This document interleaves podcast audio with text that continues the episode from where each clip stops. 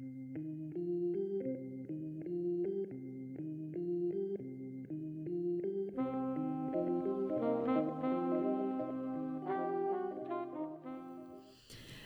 hi, everyone, and welcome to the Unscientific Method, where we unpack the research and lives of the young scientists doing amazing things all around us.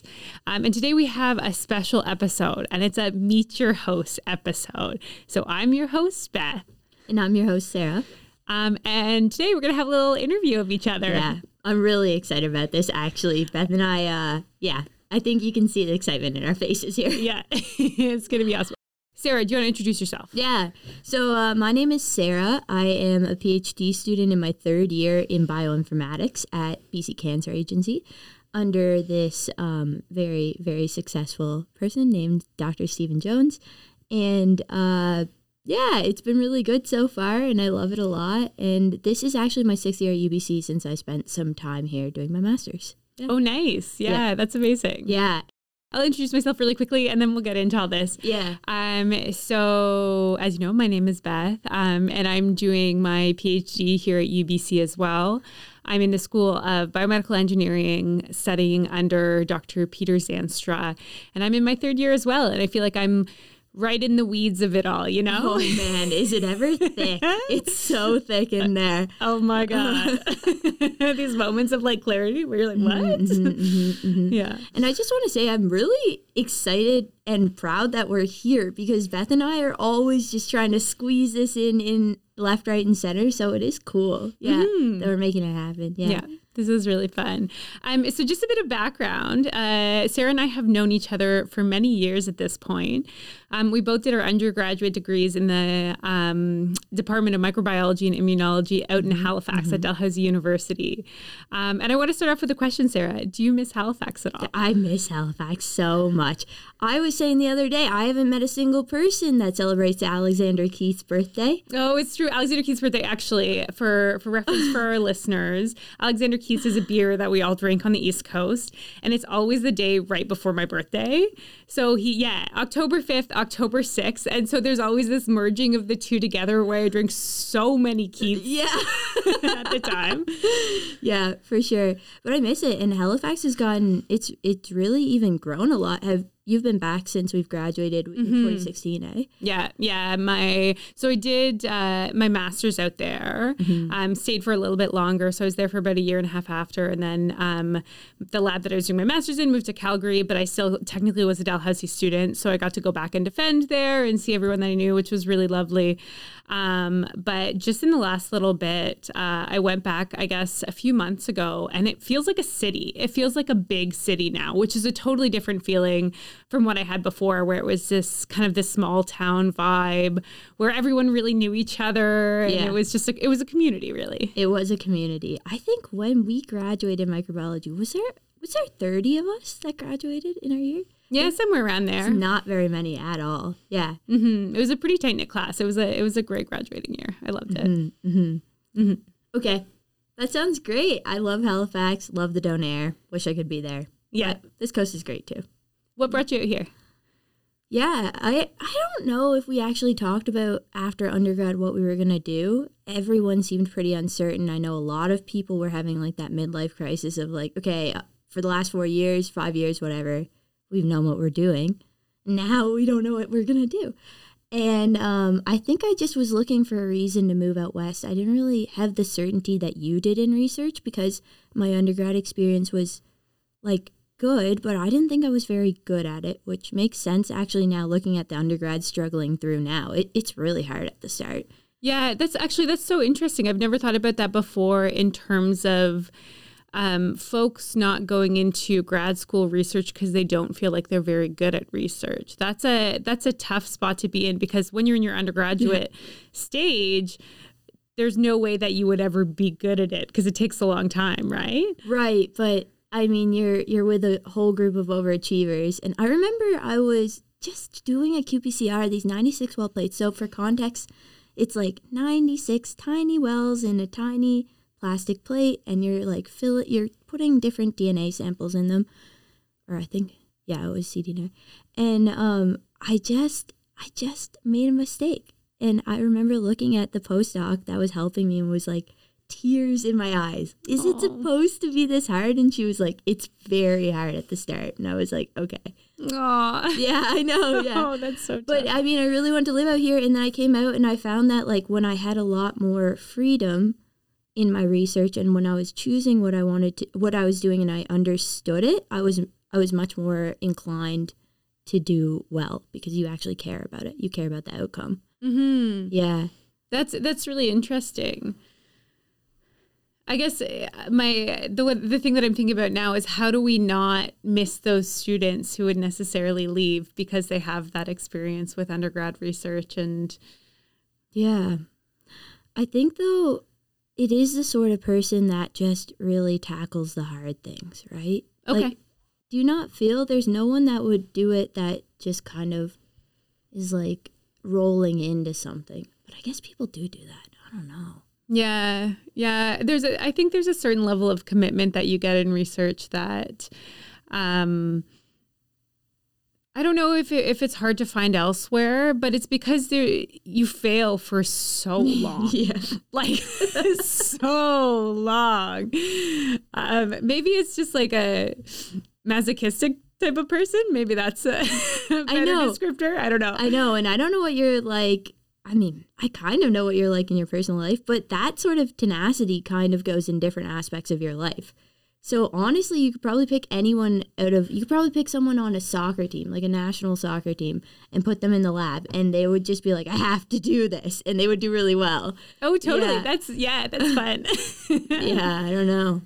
Okay, so you you came out here and you started your masters. What did you do your research in? Yeah, so okay, I'm from Prince Edward Island. Yeah, did my undergrad with Beth in at Dalhousie, and then I did my master's with Dr. Wilf Jefferies in immunology, which which I was really excited about. I really like immunology, and the goal was to work with this chemist to take some of so all these hmm. So I didn't really think about this until later, but I think Wilf put me on this project because he thought I liked weed, which I I don't I don't smoke. But he said something like years later at a Christmas party that I was like, oh, I- okay. That's incredible. I know. Okay. Yeah. So it was essentially you take uh, different components, so cannabinoids, I and and you take different functional groups from those. You isolate them, and then the goal was to create something that would increase a marker in cancer that would allow your own T cells to um, to see that cancer. So conventionally in cancer, you have the primary area where that cancer occurs, and then you have secondary areas where they metastasize to. So oftentimes this is like the lung or the liver, places with a lot of blood going through it, because it's more likely then that these um, metastasizing cells will stick. And the issue with those cells is that your immune system can do a really good job up until they're like trying to mm, trying to fight off this cancer, but once these meta- meta- metastatic cells like get these extra properties, they can do things like they can make themselves invisible. So our goal was to essentially find a way to take chemicals and see if you can upregulate the marker that kind of spells danger for these cells, for these immune cells, the T cells, to kill them. And we were, I don't know, kind of successful. Like we had preliminary, these studies take a long time. So we, we were able to do it well in mice. And then, I mean, it was handed off to another company who will maybe take it to clinical trial. I don't know. It's tough to say what happens after. Have you ever Yeah. had anything go to? No, I've always been kind of deep in the basic science field, and Yeah. actually, it's it's a big reason that I moved from microbiology and immunology into biomedical engineering because I was feeling pretty far from it at the time. Yeah. Um, and I wanted something that was a little bit closer to the clinic. Um, not that not that kind of what I'm doing is anywhere close to to going into clinical trials, but it's closer and it's like therapeutic line in sight kind of thing. Yeah. Um, why cannabinoids? Um, I think that Wilf was just interested in them. He was kind of on the wagon before a lot of other people were, and he th- he was just like, you know, other people use this for. I think I don't know why he got interested in it, but yeah, I mean, I, you know how it is. You kind of walk into a project. I really liked Mm-hmm. all the T cell stuff for sure. Yeah. That's awesome. Yeah. What about your masters? Tell me. Yeah, so so my master's was actually a continuation of some of the work that I was doing in my honors at Dal. Um, so I was working in a virology lab where we were studying a type of herpes virus that's called Kaposi sarcoma associated herpes virus or KSHV. Um, and this is a herpes virus that in immunocompromised individuals, so people whose immune systems aren't functioning super well, um, can go in and essentially cause a cancer. And so this is the, leas- the leading cause of cancer in folks with um, HIV AIDS. And so uh, there was a lot of work into how this virus was causing the cancer. Um, and that's kind of where our lab was focused in, uh, where we were saying essentially, okay, let's look at some of the genes that the virus is expressing. Let's see how they impact um, cell behavior or these cells that will participate in the cancer. Um, and so, how can the virus change the cells to become more um, conducive to creating the cancer?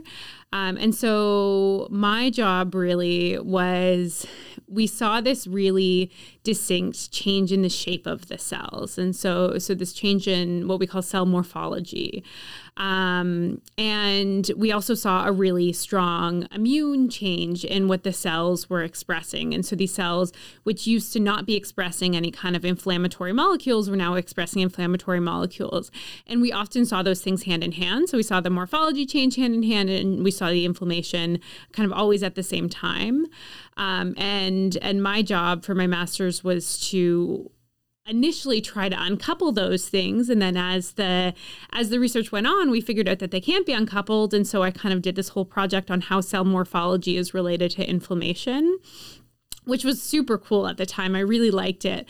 And actually, it was this really interesting transition into biomedical engineering because what ended up happening is we see these these cell changes or these cell morphology changes that are also conducive to certain things or that also happen during um, regular uh, how do I want to say this? I have to think about this.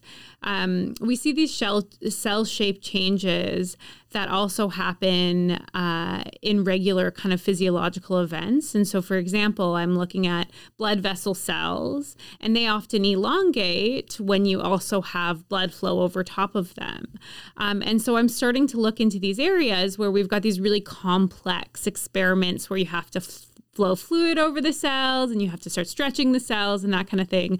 And that's what led me into biomedical engineering is because we've got the biomedical engineers who actually can de- design devices that we can do that with. And I've got these biological questions about how we can change cell morphology and how that impacts inflammation. And so it kind of married together. And that's what my first introduction to biomedical engineering was was really this um, how does cell shape change influence inflammation and how do we do this in a in a physiological way Yeah, that was crazy. I'd never heard about that until you had told me about it. I know it's funny that we don't talk about these things. I was realizing this too. I was like, I get to ask like a good friend for a long time all these questions that I genuinely don't know the answer to. yeah, it. it's crazy. I was talking to someone recently, my friend Nathaniel, and he was like, "There's things that you just think are yes or no.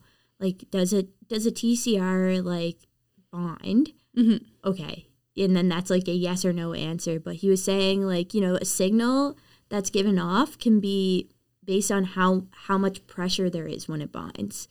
So like not just which I didn't know that. And so you, you're just like, oh, I'm learning this from my friends. Mhm. Just published something on that. Pretty cool. Yeah. No, it's amazing. It's a it's really cool area and it's always really exciting. I think Sarah, you probably agree with me. It's like such an honor to be the host of something like this because I literally like we literally just get to ask people about this awesome research and I just get to learn about this really cool research that they're doing and it feels almost selfish, but it's amazing. Yeah. Yeah. Um, cool. So then you're here. Yeah. So now I'm here. yeah. Welcome. Yeah, thank you. so now, yeah, now I'm in BC. Um, and yeah, my research, my research subject area has changed quite a lot. Um, I mean, hilariously, ironically, I don't know what what adjective you want to use for this, but I was in a virology lab. So I was studying virus behavior. And then in January 2020, I moved out here. Yeah. And I Get from started and I, yeah, and I literally started in something that was a virology. So it's it's totally absurd. And then two months later, like a global pandemic hits. Yeah. And I was like, oh, I feel like I should be doing more. Yeah. but um but uh, yeah, I switched into uh, stem cell bioengineering field, and essentially uh, all that means is a bunch of buzzwords. Yeah. um, yeah, is. Uh, what we're looking at is you can generate a number of different tissues from stem cells. So, stem cells are cells that can, can become any type of tissue in the body. Um, and then we kind of specify those towards a certain type of stem cell that we want to focus on. So, in our lab, we will take these stem cells that can become any tissue, they're called pluripotent stem cells, and then we put them through this kind of cocktail of different uh, molecules and and different uh, cell densities and that kind of thing, cell cell interaction to to force them towards a certain tissue type.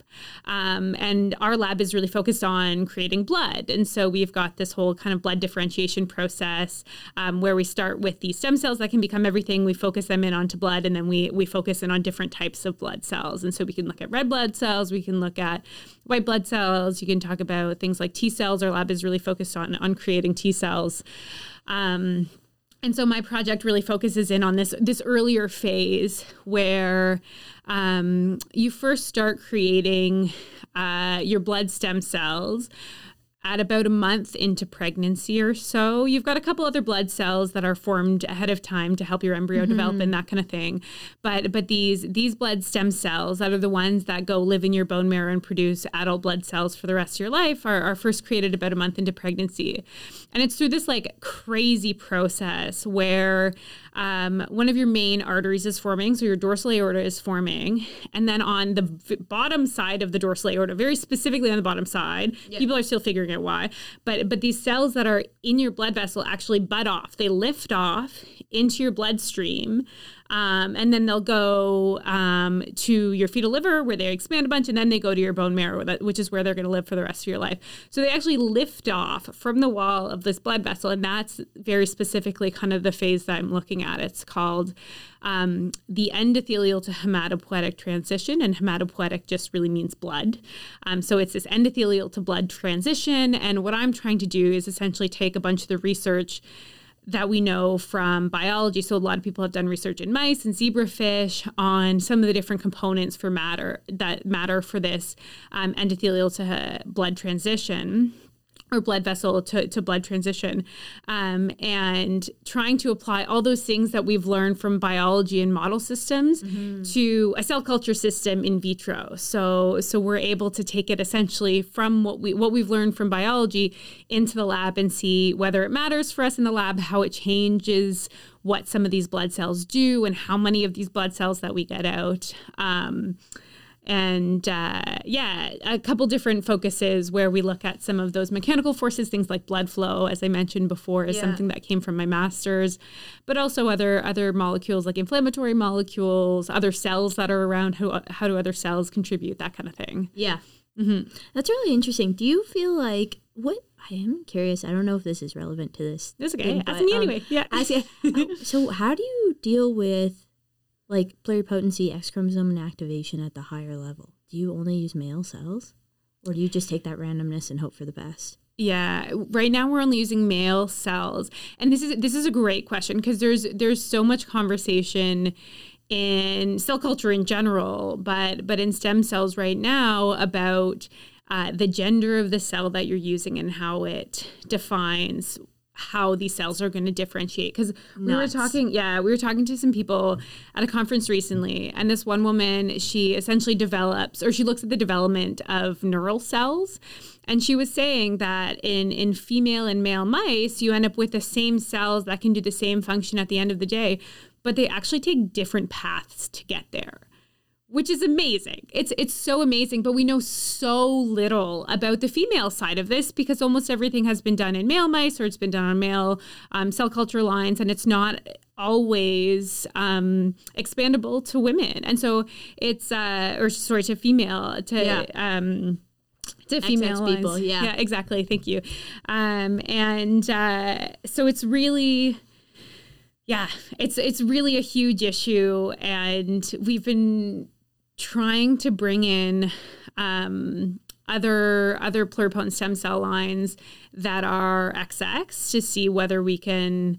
Um, recreate our blood differentiation with those cells but that in itself is kind of another project um, and so huge project. yeah, and and really important one too. And so Yeah. hopefully, hopefully, there's a bunch of us in the lab who are thinking about it right now. So hopefully, we can get there. Um, the other thing that's layered on top of it, which adds a ton of variability, is that um, in the stem cell field, there's like embryonic stem cells, which are the ones that I think most people have heard of, where you essentially can extract them from the embryo um, and they become every type of tissue and they are kind of ethically ambiguous. They've got a lot of ethical implications around them.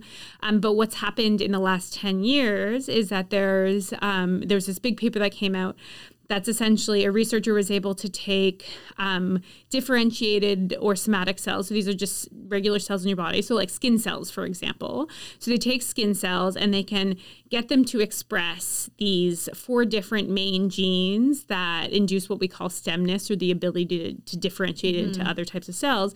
And they actually take them back from like a skin cell back to a cell that can behave like an embryonic stem cell. Um, and so these are called induced stem cells. So these are ones that most people are working with right now because you lose um, some of those ethical implications that are kind of surrounding embryonic stem cells. Um, but but that in itself causes so much variability as well because depending on whether you take a skin cell or whether you take I don't know uh, like an intestinal cell or something like that and you move it back into a stem cell do those behave differently um, so it's it's really interesting and it's created Right. this entire field um, and then the same question can be asked for um, like female and male cells where if you take a skin cell from a man versus skin or a skin cell from a male or a skin cell from a female how does that actually behave when you take it back to a stem cell Yeah. and then differentiate it downstream there's Yeah. like there's so much in there so much to unpack I think the yeah, so essentially when you have like all these cells, any cell in your body can be become any cell. Like it's not like when you turn a pluripotent cell into a like five stages later or whatever down to a, a liver cell, you've lost all the ability all the DNA that leads to those those higher level cells, the pluripotent cells, let's say. I don't think higher level is the right word, but you you are are just kind of putting signals on the DNA to become something else. So what Beth is saying is like you could literally just change those signals, bring it back to square one, and then you've got you've got like just the raw material to do whatever you want, which is really cool. Yeah, it's really it's really remarkable and it's totally changed the field where yeah, you can you can But kind of go back and forth, but we just don't understand really how it affects the cells long term Exactly. now. There like it adds so many variables into it. yeah, you're working well. It's like all our systems. We're working with the best we have. Yeah, exactly. Yeah, yeah, totally. Exactly. Okay, tell me about your research. I want to hear. Mm, okay. Okay. One quick thing though is I do remember actually the moment when I decided research could be for me. Oh, nice. Okay. And I think you were there. We were at a talk because um, so the Tupper building had a lot of graduate uh, graduate students in um, and so they would have to give whatever what, weekly seminars. And there was a student that went up, and I didn't know who they were, and they had like their research project. It was in immunology. I, I really this was like six seven years ago. I can't remember, but it was in immunology. And at the end, they said, "So this is the this is the research I have. I have no idea what it means. Can you guys help me?" And then you just have a room full of what I feel like are very qualified and very brilliant people, all just sitting there looking at this research, being like, "Okay, well, you know, if you do this assay, it could mean this, and if you do this, it means this."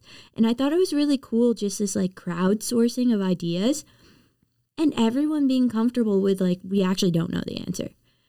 And I, I thought that was a really cool thing. I think that in undergrad, a lot of people wanted to be medical students, and I, I really struggled with the the linear and isolation of getting to a single goal. but I really liked that community involved in research where everyone had an input and a say, and as long as they could back it up, which I mean, nobody, everyone's theoretically backing up this guy, but yeah, it, then you could really, you could really stand by it, and I thought that was really cool. Mm-hmm. Yeah, I love, I love that aspect of research. One of my favorite things is the ability to say, "I don't know," and just ask about something uh, one of the goals that I had when I came into my PhD was when I didn't understand something, I was going to ask it. And despite the fact that I may feel a bit embarrassed that I don't know what it was, or maybe I thought that maybe I missed it earlier in the presentation, and I, have decided that. Um, maybe selfishly, um, and this is obviously to a limit, but but selfishly, um, it's better for me to understand what's happening and to go on than it is to sit there and pretend like I'm understanding what's happening because then I can't actually help the person at all who's presenting. Um, so so it's that I don't know comfortableness with the fact that you're not going to know everything. Yeah. Um, that I really like about research. And it's hard. It gets, it, it takes some time to get there. Like in early in my master's, I remember being like really defensive about not knowing things. And I was really worried and that kind of thing. But, but I feel like I've, yeah, I don't know. I yeah. can be comfortable being an idiot, I guess. Yeah. yeah. You got to be kind of unabashed yeah. about it. Yeah. I do not know. I know it's in the internet somewhere, but, and sometimes it's not when I started, so I went from wet lab immunology, so this was a lot of tissue culture and mouse work, and um, I briefly bounced through several labs. So one was like a neuroscience lab, one was um, a bioinformatics lab that kind of did rare disease research, one was an immunology lab that did uh, like NICU neonatal intensive virus research, and then one was the one I landed in, which is like um, bioinformatics, it's like computational genetics. Um, and I work in autism. But I remember like having to ask so many people because this computer stuff doesn't come easy. It's pretty like the the learning curve is steep. And I, I asked this guy Luca, like, hey, I just I have not one ounce of pride left. And he was like, Yeah, there's just no place for pride in this lab. You're gonna get demolished if you even try. Yeah. okay, thanks for backing me up. Yeah, yeah, I appreciate it. Can Please I ask me. you yeah. And he's like, you're missing this one comma. Yeah, yeah. literally. oh my god. Yeah. Oh man. Yeah. So I started in this lab. Mm, I I didn't. So essentially, in my master's, I had taken a course called um, Human Genetics, and I don't know if we just didn't have courses or if I was in the wrong field like this, but I never really looked so intently at um, human, like medical cases related to genetics. Like our genetics was quite theoretical. Oh, you know, mitosis, my, meiosis, like here's some HDAC stuff, but like nothing really that made me like genetics. And so I thought I wasn't very inclined towards it. But this course was really, really cool because it was designed to show you like case studies that literally changed the face of how we look at the lab when we're now looking at someone with a disease and what laboratory assays we do to find that disease.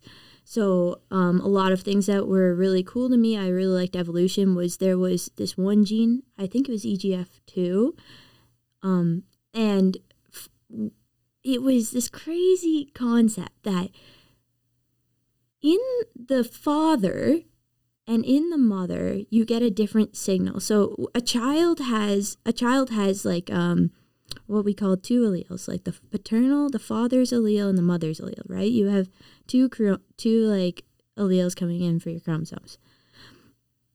And for the for the paternal one you would say okay it benefits the father if this child is really really big right? You really want for this for this father you want a big child that would be able to thrive in the world. And this is is really cool to me because i really liked evolution undergrad but for the mother there's this other aspect where you, the this allele is trying to turn that signal off. So they're they're actually going head to head because for the mother it doesn't really benefit to have such a large child because they wouldn't necessarily be able to have more children. For the father, that doesn't really matter. And so it's really crazy now if you get um, these signals contradicting, you should get a healthy child because you land somewhere in the middle and you get like a large ish child, but your mother is totally fine. But if you kind of get maybe the father is winning too much in this signal, you can get, I think it's called Weaver syndrome. And that's where you get an overgrowth syndrome that's so big and the child is so, so large that it, I mean, it actually is a disease because their heart can't keep up and everything. But this is just evolution kind of coming into the clinical setting. Oh, it's so interesting. It is interesting. I don't know if I explained it well, but it, it's it's fairly incredible. And so all these cases, you know, oh, okay, I knew that we could have um, insertions, you know, in our DNA when we we can have insertions of different pieces of DNA. That's really cool. The the reason that we don't give codeine to um, pregnant mothers is because this one woman had an insertion, like a, it was a copy number variant. She had one gene, and she had several several copies of it, and it turned. For some reason, she metabolized codeine so fast into morphine that when she was breastfeeding, there was a lot of morphine in this breast milk, and and their child unfortunately died. Oh my god. So like these sort of really crazy things that made me think like, oh my god, I actually love genetics. hmm And um yeah, so that was a long-winded thing, but I really really wanted to go into it. I really wanted to get into computational stuff and I I wanted to be in in disability if I could. So this when this project landed for um I guess for working in autism, we're trying to there's a new genetic sequencing technology that allows you to get a lot more information than you previously would be able to. So right now when you're looking at mainly you're looking at like small insertions and deletions that affect a child that might cause autism. But with this new technology, you can look at very large ones. You can look at um, methylation, which is like signals on the DNA that might affect the child's growth. You can look at small ones. You can look at any number of things. But to be put in the clinic, these things really need to be established as uh, an appropriate tool to be able to be used in healthcare. And I mean, those are really stringent, especially in Canada. I mean, in Canada, it's a really high bar for what you're allowed to use in healthcare. So, so is your goal to um, get these techniques to be used in the clinic, or is your goal to be to kind of have these exploratory analyses where you can find these different insertions or methylations, or, or really just changes in the DNA that's going to affect the Yeah. Oh my God, write my thesis. Both. yeah. So, like, we have individual people that were, they have no cause for their autism. And at first, I was really, how can this help parents to know, right? If you can't do anything, how does it help? But I think for a lot of parents, it's like, oh, I didn't do anything wrong. This is just how it is. And we had no way of being able to help this if you can find a cause. Mm-hmm. And um, I mean, for the future, the obviously the more information we know about what genes are affected in autism, when eventually we have individualized treatment, gene therapy, which we will at some point, Mm-hmm. I think in our lifetime. I think so. I think we're we're pretty yeah, close to it. Actually, I think so. Yeah. Then, then I mean, at least we know what genes are causative. That would be a whole ethics thing that I would really not be able to answer to, but Mm-hmm. And then the other thing is the actual technology. Like once you bring it into the clinic and it's benchmarked, it has a pipeline that can be reused and has been like established as like gold standard. Then not only can you use it maybe in autism, but this might be able to be used for other rare diseases as well. Mm-hmm. Um, Absolutely. So yeah, a lot of that, but really it just looks like me swearing at my computer a lot.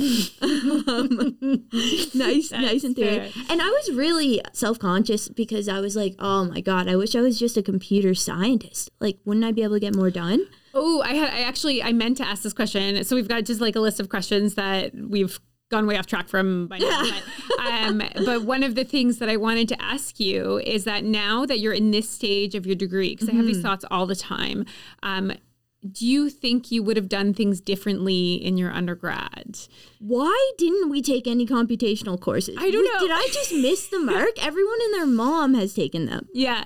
I I don't know, and it like it's it should be so much more advertised in biology. Oh. Um, when when I did one interview with someone about ecology, um, it was the same thing. It's like, oh, okay, so now um, you're going to take all these biological courses, you have to memorize all these plants and that kind of thing, and then you do your master's. Like, okay, now code all these stats. Yeah. you're just like, what? Like, what is this? You guys saw this coming, and Yeah. you didn't help us out at all. Yeah, no. yeah. I always had a little bit of an interest in it. Um, nobody in my master's lab was really into kind of computational stuff, but I wanted to learn it. I was really interested at the time. It's so hard you- unless you have a path. yeah, and so luckily I had a goal, um, and so I worked towards that goal. But I can tell you for sure, my code is trash. Like it's the ugliest thing because I because I taught myself. It's like it's just like oh, this is how you do it. I guess I'm going to repeat that nine times rather than write like a loop or something like that. Which there's way cleaner ways to do it, but.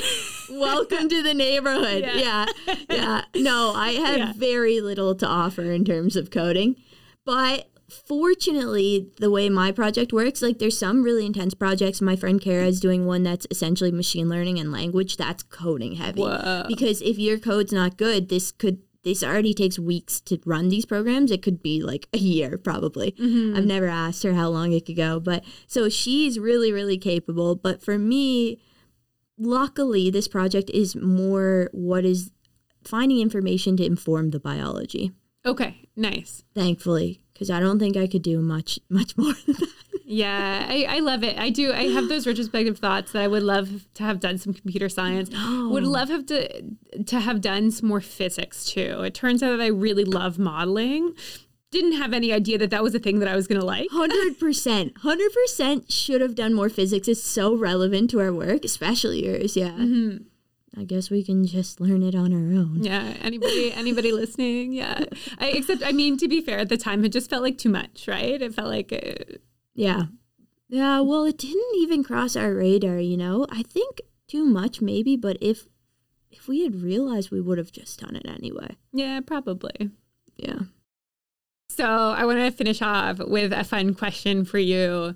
Um, and we're, I mean, I guess we're just the beginning of December today. Um, and it's theoretically the rainy season in Vancouver, although it's been a bit of a weird rainy season. But I want to ask you in a rainy, rainy season, what is your favorite thing to do on the weekend right now? Oh my god. Okay. Well, I mean, have you been skiing? I haven't yet I this haven't year, either. but yes, it's coming. It's coming. I think it's going to be skiing. I think that'll be a big one.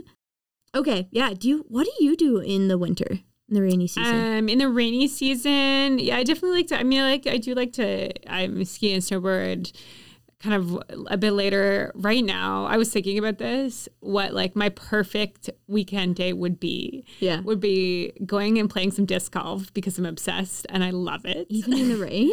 Uh, even in the rain, yeah, yeah, Wow. it's okay. You bring like a little towel, you wipe it off. You're like, I was know. concerned about you, not the disc. Oh my god.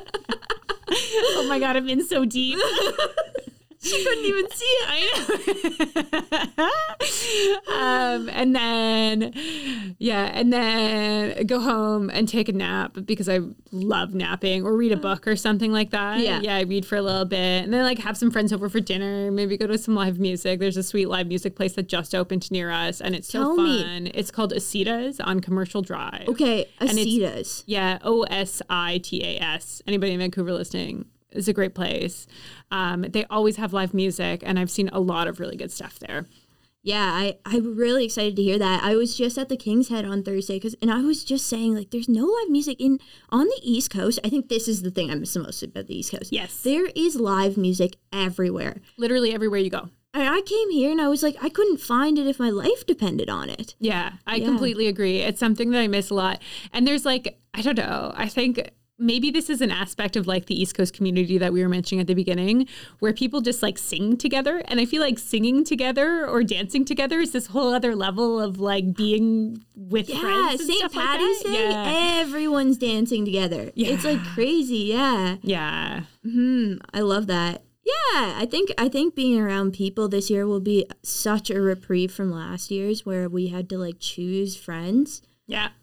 I'm really excited about it. I know. I can feel it already. And with that, We've come to the end of our season on the unscientific method. What an exciting year!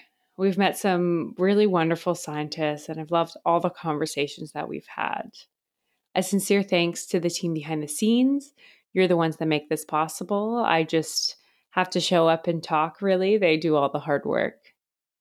And of course, a huge thank you to our listeners out there. We couldn't do it without you. So please reach out with what you'd like to hear next season. Thanks, everyone. We hope you'll join us next year. This podcast was created with the help of our incredible team at the Unscientific Method. We're your hosts, Beth Castle and Sarah Dada. Our storytellers are Sophia Ramirez, Tian Do, and Shada Swan.